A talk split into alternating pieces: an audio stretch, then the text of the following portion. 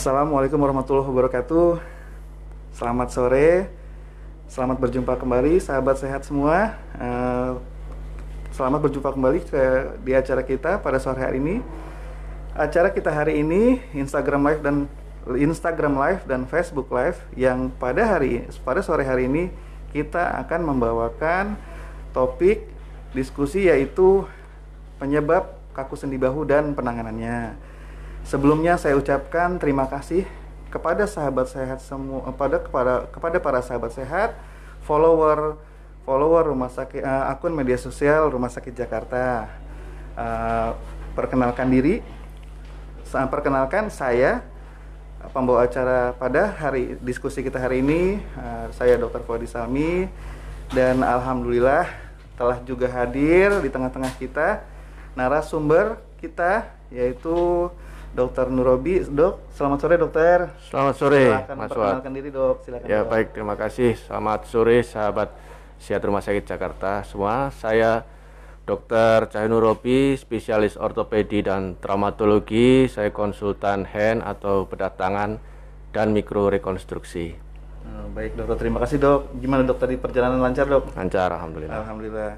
Eh, kepada para sahabat sehat, eh, Dokter Nurobi juga adalah salah satu dokter ortopedi di Rumah Sakit Jakarta yang telah berpraktek di Rumah Sakit Jakarta begitu ya dok ya? Iya betul. Baik.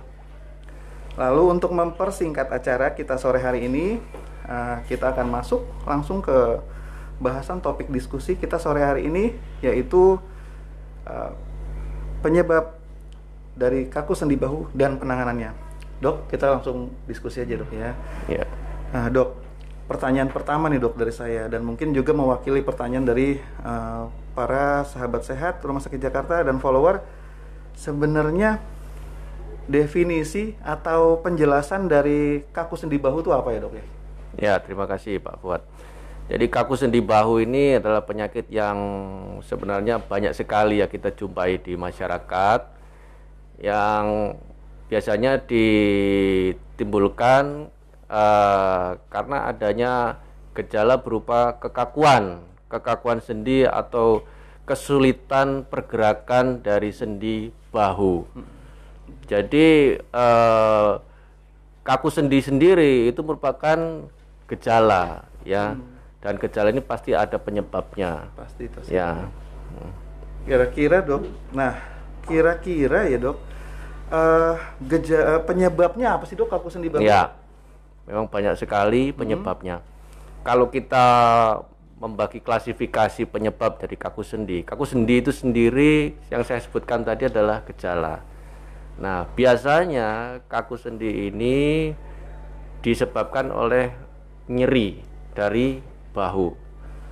Biasanya yang paling banyak itu ya karena nyeri dari bahu.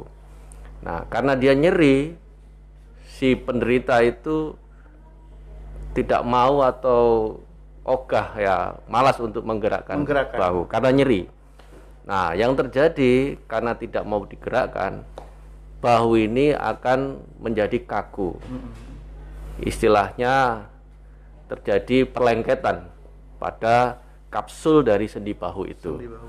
Ya, penyebab yang lain selain nyeri, mungkin dia tidak ada riwayat nyeri, hanya tidak mau gerak, malas bergerak.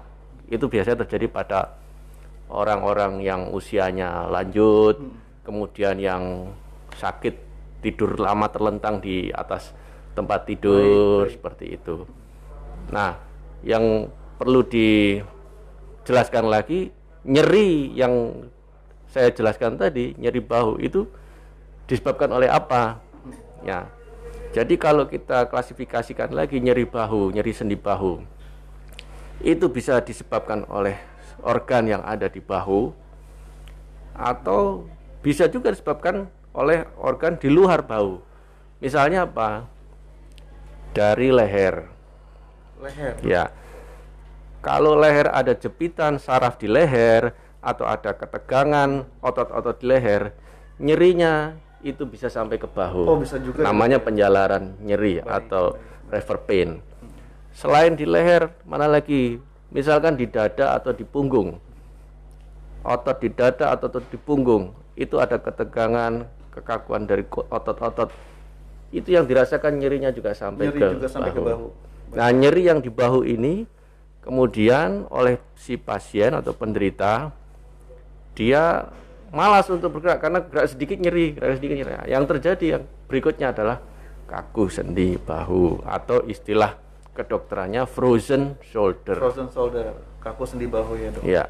Nah, dari yang tadi dokter jelaskan ya dok, uh, mungkin juga nggak kira-kira posisi duduk yang lama atau pekerjaan yang sifatnya duduk terus itu sangat mungkin bisa terjadi juga nggak dok kaku sendi bahu?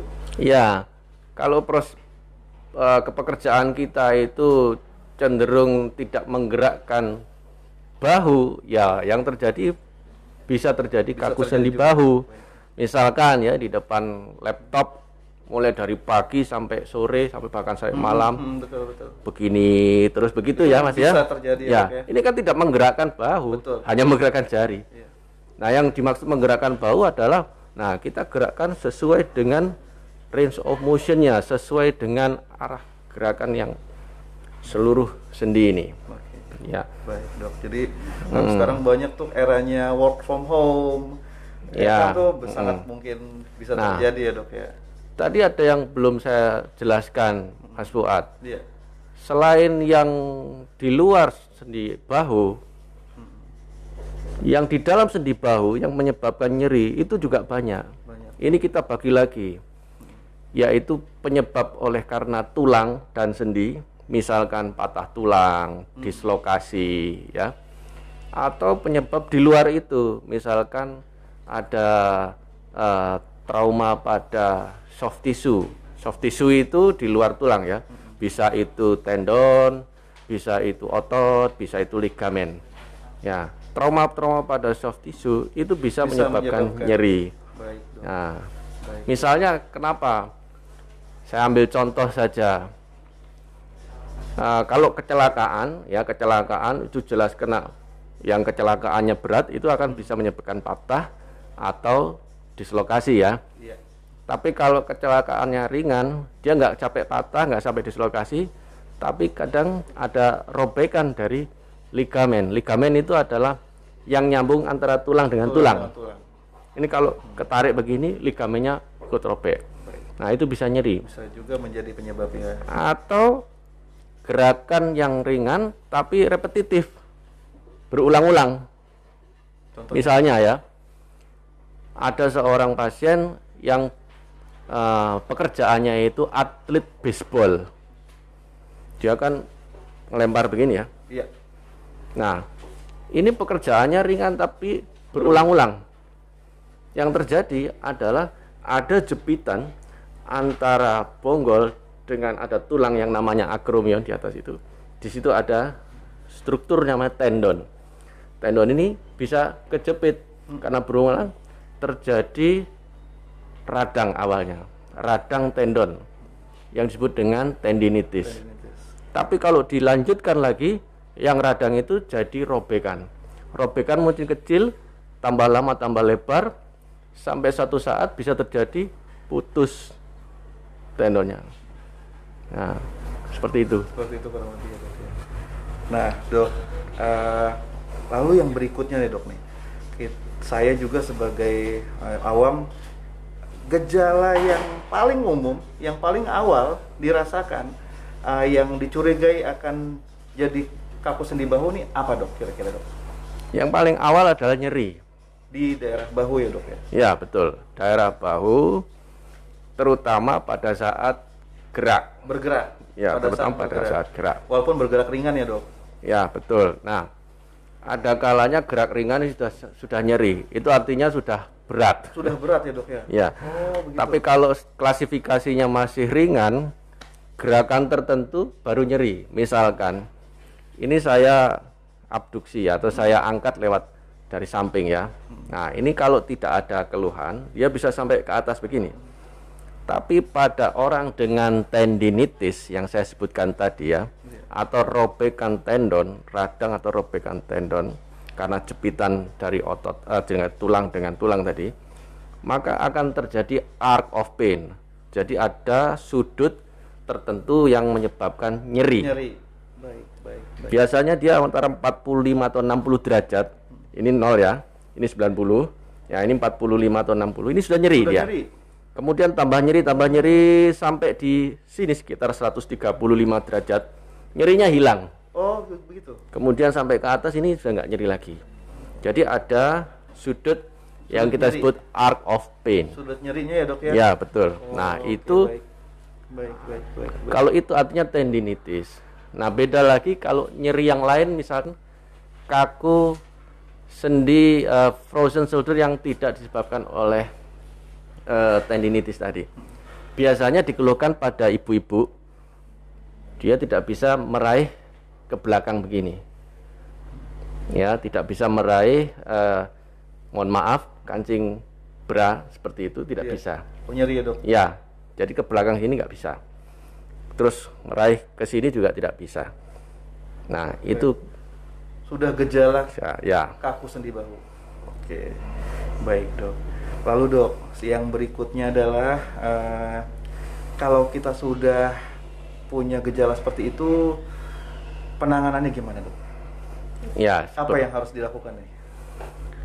ya yang memang yang lebih baik adalah pencegahan ya. Iya. Kalau bisa kita mencegah supaya tidak terjadi seperti itu. Ad- Adapun kalau sudah terjadi seperti itu, maka penangannya kalau itu ringan, klasifikasi ringan, maka kita biasanya kita anjurkan untuk melakukan fisioterapi. Fisioterapi. Nah, fisioterapi itu bisa dilakukan sendiri ya di rumah atau dengan eh, guide di rumah sakit. Datang ke rumah sakit. Ya, datang ke rumah sakit. Baik. Saya ambil contoh saja ya, yang ringan misalkan kalau kita fisioterapi di rumah. Ya. Itu kita cari tembok. Gini ya. Kemudian tangan ini naik ke atas dibantu dengan jari. Nah, kelihatan nggak ya? Nah, ini gini ya. Berhenti, naik lagi berhenti. Ya. Pada saat nanti terasa nyeri, berhenti di situ. Oh, berhenti di titik nyeri. Ya, titik nyeri berhenti. Misalnya hitung 10 hitungan gitu. Nanti turun lagi pelan-pelan, naik lagi, Diulang lagi. diulang lagi.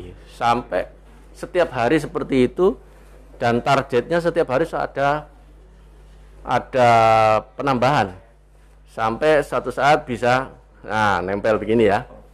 Nah, atau kalau kita punya bendera itu ya bendera itu kan ada ada katrolnya ya. Nah itu kan ada talinya. Tali bendera itu kita pegang kanan dan kiri.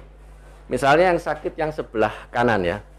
Maka yang kiri ini narik ke bawah dia akan mengikuti ke atas. Ya. Nah seperti ini. Terus dia duduk aja. Duduk. Seperti ini tinggal narik gitu. Nah kalau nggak ada bendera gimana?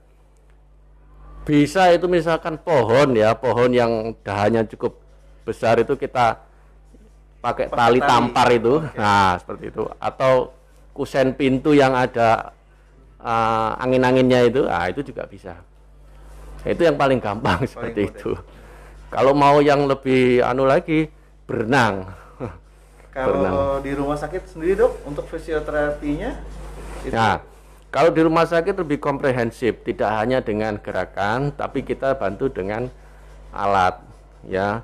Modalitasnya bisa menggunakan ultrasound, bisa menggunakan elektrik, baik. ya, bisa menggunakan diatermi atau pemanasan, macam-macam. Tergantung dari beratnya gejala atau Betul. Betul, baik. Oke dok. Nah dok, nah berikutnya eh, tentunya di Rumah Sakit Jakarta fisioterapi, pemeriksaan atau polinya kita sudah ada tersedia semua ya dok ya. Ya, Eh, Dan bagaimana dok sekarang untuk di era sekarang dok, apakah apabila ada para sahabat sehat berobat untuk kaku sendi bahu nih udah dapat eh, apa udah sudah dapat penjelasan dari dokter apakah rumah sakit Jakarta aman nggak dok? Datang kita berobat ya ke rumah sakit Jakarta. Protokol kesehatan apa sudah dijaga gitu dok? Ya saat ini kita di Rumah Sakit Jakarta sudah menerapkan protokol kesehatan. Mulai dari pintu masuk awal kemudian masuk di antrian itu ada selalu pakai masker cek thermal gun, kemudian jaga jarak Baik. dan sebagainya. baik, baik. Sampai di ruangan pun itu juga tetap protokol kesehatan tetap dijaga. Baik, dokter.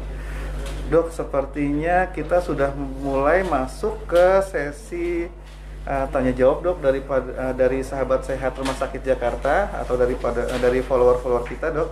Uh, ada pertanyaan dari Ibu Sri Rahayu yang menanyakan, "Dok, apakah nyeri di bahu bisa menyebabkan uh, nyeri di bahu apa apakah nyeri di bahu bisa menyebabkan kaku sendi bahu juga atau tidak? Ya. Bagaimana dok? Kira-kira dok? Ya, jawabannya bisa. Jadi kaku sendi itu gejala. Ya, kumpulan gejala. Dan penyebabnya itu salah satu adalah nyeri. Nyeri ya. Ya, penyebab yang lain mungkin karena tidak bergerak. Ya. Nah, nyeri bahu, nyeri sendi bahu itu penyebabnya yang tadi saya sebutkan bisa dari daerah sekitar bahu, bisa di luar, misalkan leher atau dada atau punggung gitu. Ya. Oke, baik. Eh, Berikutnya ada juga pertanyaan dari Ibu Tanti. Eh, dok, kalau bahu nyeri, apakah ada hubungannya dengan syaraf terjepit di leher enggak ya, dok? Ya. Nah, itu nah, dok. Tadi Nah, betul. betul, betul, betul. Jadi memang ibu ini sesuai dengan bisa membaca pikiran saya, ya kan? Jadi saya sebutkan tadi bisa saja di dalam di sekitar bahu atau di luar bahu, contohnya tadi di leher. Nah, di leher itu salah satunya itu saraf yang kejepit, Baik, baik. saraf kejepit. Yang lainnya mungkin hanya kekakuan pada eh, otot dari leher. leher. Baik. Nah, kalau itu saraf kejepit, memang nyerinya eh, itu bisa menjalar sampai ke bahu, bahkan ke jari-jari. Oh, jari tangan bisa juga Ya, dok, ya? bisa itu nyeri, kadang bisa kesemutan, Bisa kesemutan. bahkan kalau nyerinya hebat itu tidak terasa. Oh sampai baal, Baal, atau betul, baal. Baal. Ah, bahkan kita tidak bisa menggerakkan eh, motorik jari-jari atau apa itu kalau memang sudah sudah berat. nah, kalau yang nyeri saja itu bisa bahu bisa ke siku sampai ke sini. Baik, baik dokter. Eh, berikutnya ada pertanyaan lagi nih dok dari sahabat sehat eh, dari eh, Kusdar ya. Dok, apakah eh, frozen shoulder bisa tiba-tiba datang tanpa ada penyebab dan tanpa ada cedera? Nah itu dok pertanyaan dok. Ya, bisa. Tanpa cedera, frozen shoulder bisa terjadi pada pasien-pasien yang tidak banyak gerak. Yang Misalkan pasien dengan usia lanjut, itu kan tidak banyak gerak ya. Kalau dulu wah, masih bisa begini-begini, begitu sudah usia lanjut, itu sudah malas menggerakkan karena ya faktor dari kemauan untuk menggerakkan. Baik. Nah, atau pasien yang tertidur terlentang bedridden itu istilahnya ya. Berhari-hari di rumah sakit atau di rumah gitu ya. Tidur terlentang begini saja. Jarang digerakkan Ya, gitu, ya. dalam waktu tiga hari saja itu sudah mulai kaku sendi. Kaku sendi dalam waktu tiga hari. Ya, Baik. baik. kalau orang orang tua mungkin dua hari nggak gerak itu sudah mulai kaku sendi. baik. Begitu digerakkan awal gerakan, ya awal gerakan itu akan nyeri. Nyeri yang Tapi dirasakan. nanti sudah mulai beberapa saat digerak-gerakan hilang nyerinya, hilang. hilang nyerinya. Baik. Nah, nanti juga begitu. Bahkan kalau eh, orang yang eh, eh, tertentu bangun tidur, setiap bangun tidur itu kaku. Ya, bangun tidur kaku. Nanti sudah digerak-gerakan sudah Mulai hilang lagi. Hilang, ya, ya. Cuman perlu di perlu dibedakan kalau pada bangun tidur itu ada namanya morning stiffness. Morning stiffness itu khas pada penderita rheumatoid arthritis. rematik. Ya, Untuk betul. awamnya ya, Dok Ya, rheumatic, Oke, rheumatoid arthritis. Nah, ini harus kita exclude. Mana kira-kira? Baik, baik, baik, Hmm. baik, dokter. Oke, lalu ada lagi pertanyaannya dari Pak Victor. eh, Pak Victor Livinus. Dok, eh, bisa tidak eh, nyeri sendi ini lebih, lebih spesifik dok pertanyaan apakah nyeri sendi bisa pakai glukosamin dok untuk mengobati kaku pada bahu nah, kayaknya pertanyaan lebih spesifik ke terapi nih dok Ya, gimana dok kira-kira dok Ya, jadi tadi saya menyampaikan untuk terapi tadi baru yang ringan ya. baik baik Yang ringan tadi kan salah satunya fisioterapi.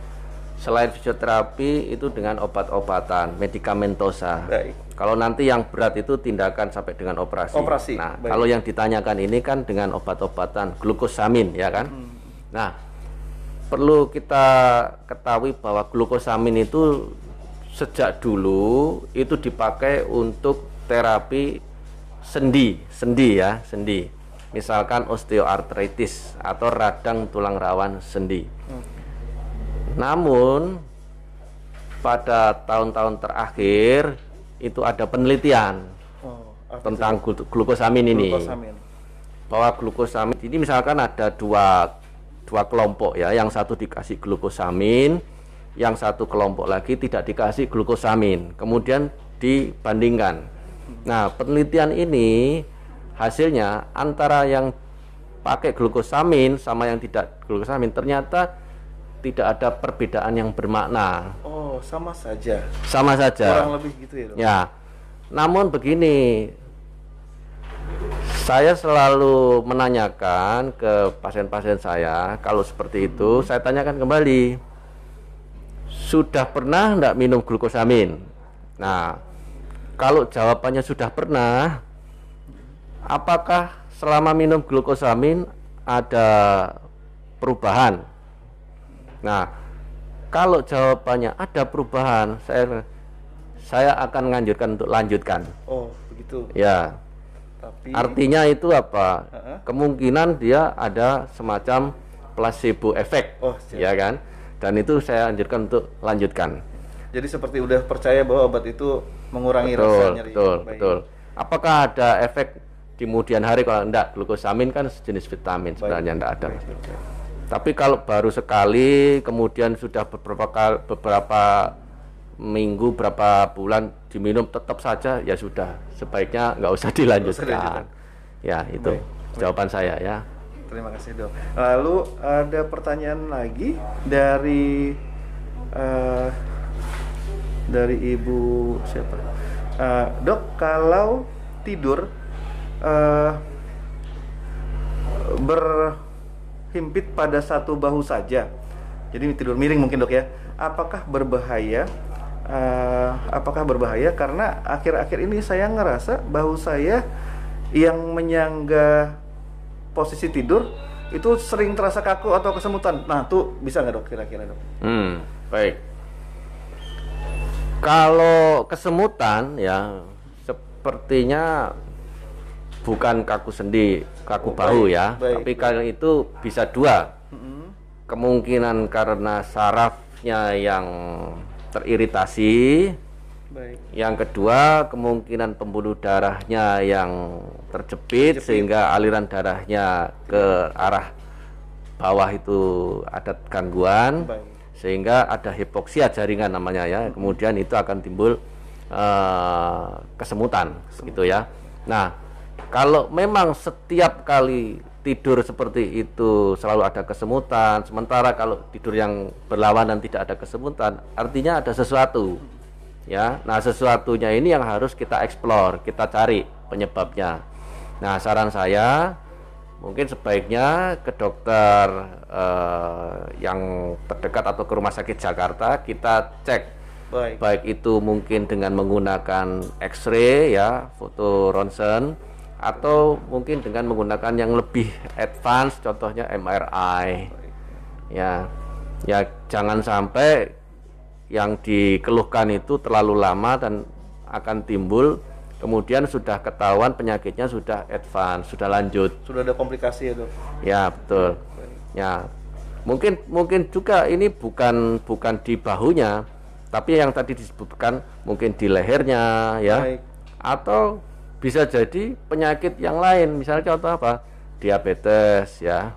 Bisa juga kan ada juga keluhan di kesemutan dan sebagainya karena ada gangguan dari pembuluh darah. Baik dok. Lalu dok, nah ada pertanyaan lagi nih dok. Uh, sepertinya pertanyaan lebih ke advance nih dok.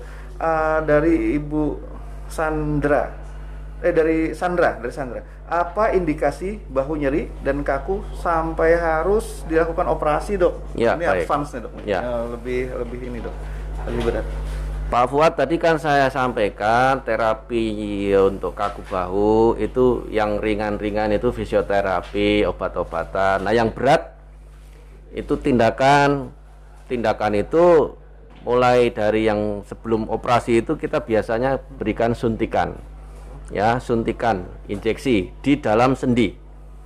Ya. Nah, kalau ini sudah tidak bisa ditangani ya kita operasi. Nah, operasi pun bermacam-macam tergantung indikasinya. Kalau seandainya eh, yang tadi saya sebutkan ada patah, ya patah, patah tulang ya patah tulang di selangkap, patah tulang di bonggol apa tulang bahu, ya memang itu indikasi Operasi. operasi. Kemudian dislokasi ya, dislokasi keluar dari mangkok sendinya itu juga indikasi operasi. Nah, kalau misalkan itu bukan kasus yang trauma yang signifikan, bukan patah ya. Misalnya tendinitis yang saya sebutkan tadi radang tendon ya. Maka kalau sudah kita fisioterapi tidak mampu, nyerinya masih kita lakukan injeksi ya. Injeksi masih tetap nyeri. Nah, ini baru kemudian operasi. Tindakan operasi. Ya, jadi operasi itu terakhir. Operasinya apa? Itu pun juga macam-macam. Kalau di rumah sakit Jakarta kita sudah menggunakan teknik eh, minimal invasif ya dengan menggunakan Gimana tuh? dok? artroskopi. Artroskopi. Ya. Jadi masukkan semacam kamera kira-kira diameternya seperti ballpoint atau pensil itu masuk ke dalam sendi, kita cari kelainannya, kemudian eh, sekaligus kita lakukan tindakan atau terapi. Baik itu berupa mungkin penjahitan atau ada shaver atau ada yang harus dikikis, dihaluskan dan sebagainya. Itu sangat teknis sekali. Dan di rumah sakit Jakarta sudah bisa melakukan itu ya dok ya? Bisa. Oke, baik dok. Lalu eh, berikutnya pertanyaan terakhir dari sahabat sehat dok, Eh, ada nggak dok hubungan nyeri sendi bahu dan keseharian kita seperti eh, membawa tas atau membawa sesuatu yang berat di pundak ya dan itu di bahu ya dok. Ini pertanyaan dari eh, Ibu Vera dok. Bagaimana tuh dok? Kira-kira dok? Ya. Bisa juga. Bisa. Ya.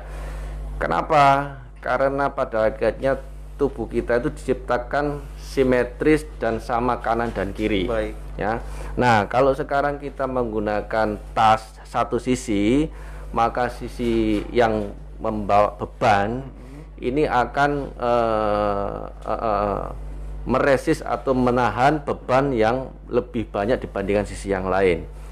Dalam hal ini ototnya akan bekerja lebih berat. Otot apa saja itu? Mulai dari bahu, leher, kemudian sampai di dada sampai di dekat ketiak ini. Ya, itu menahan beban. Apalagi kalau tasnya itu berat, bawaannya macam-macam. Nah, lain kalau kita memakai ransel. Memakai ransel. Ransel itu simetris, kanan Simetris. dan kiri sama. Betul, betul. dok. Nah, ini akan lebih aman. Baik. Tapi jangan kemudian kita pakai ransel kemudian bebannya Terlalu juga berat. berat. Betul, betul. ya kan? Ya. Kalau sudah kita menggunakan eh, tas yang satu sisi, ini pun juga kalau bisa yang ringan-ringan saja. Kalau memang berat, saran saya menggunakan ransel. Begitu. Oke, betul. Eh, dok, sepertinya eh, waktu kita terbatas nih dok. Eh, mungkin untuk sekiranya seperti kesimpulan dok. Jadi untuk para sahabat sehat nih dok, yang sudah, eh, yang mungkin sudah merasa, eh, sudah punya gejala, sudah punya rasa nyeri di sendi bahu, kira-kira apa saja yang perlu diperhatikan oleh mereka yang em, memiliki gejala itu apa yang harus dilakukan anjuran dari dokter kira-kira apa untuk eh, kaku sendi bahu ini dok Ya. Jadi saya mempunyai tips untuk para sahabat sehat Rumah Sakit Jakarta. Yang pertama, pencegahan itu lebih penting daripada pengobatan. Baik. Ya. Bagaimana caranya pencegahan? Yaitu dengan melakukan aktivitas yang normal, daily living activity-nya yang normal. Jadi gerakan-gerakannya juga harus uh, normal. Artinya apa? Sesuai dengan gerakan sendi itu. Karena di ortopedi itu kita punya semboyan life is moving, moving is life. Seperti itu Apa ya. dok? Apa itu kira-kira? Jadi hidup itu bergerak dan ber- kalau kita bergerak itu hidup kita gitu ya. Nah, itu untuk pencegahan. Namun apabila sudah ada keluhan dan sebagainya, maka pengobatannya jangan sampai menunda Wah, itu betul. ya. Betul sekali. Jadi ada eh, semakin cepat kita rasakan ada kelainan, semakin bagus kita segera ke konsultasi ke dokter supaya tidak terlalu lanjut penyakitnya ya. Baik dok.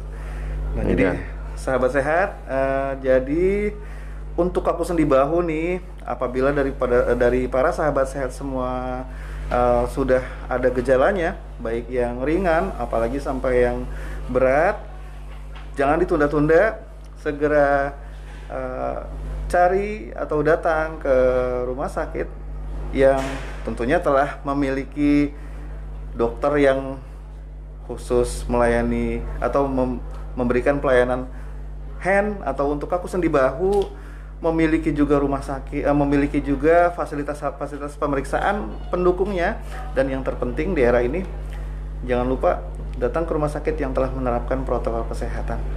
Oke, eh, dok mungkin karena waktu terbatas ya dok ya eh, kita Iya, di penghujung iya. acara. Eh, sebelumnya saya ucapkan terima kasih kepada para sahabat sehat, follower uh, media sosial, sosial Instagram dan Facebook Rumah Sakit Jakarta. Uh, terima kasih yang telah berpartisipasi sore sore- hari ini. Terima kasih juga telah memberikan pertanyaan-pertanyaan pada acara hari ini. Uh, apabila ada pertanyaan-pertanyaan dari para follower yang belum sempat terjawab, uh, kami akan memfollow up pertanyaan pertanyaan tersebut di akun-akun media sosial Rumah Sakit Jakarta. Uh, saya juga ucapkan secara khusus terima kasih kepada narasumber kita. Terima kasih Dr. Nurobi atas kesempatan dan waktunya. Sama-sama. Lalu uh, apabila ada kekurangan, apabila uh, dari saya sebagai host, saya mohon maaf. Jangan lupa kepada para follower atau sahabat sehat semua untuk menantikan acara kita selanjutnya dengan topik-topik lain yang lebih menarik. Terima kasih uh, sebelumnya. Tetap sam- tetap semangat sahabat sehat. Uh, saya tutup acara kita pada sore hari ini uh, uh, uh, dengan membaca alhamdulillah alhamdulillahirobbilalamin. Wassalamualaikum warahmatullahi wabarakatuh. Selamat sore.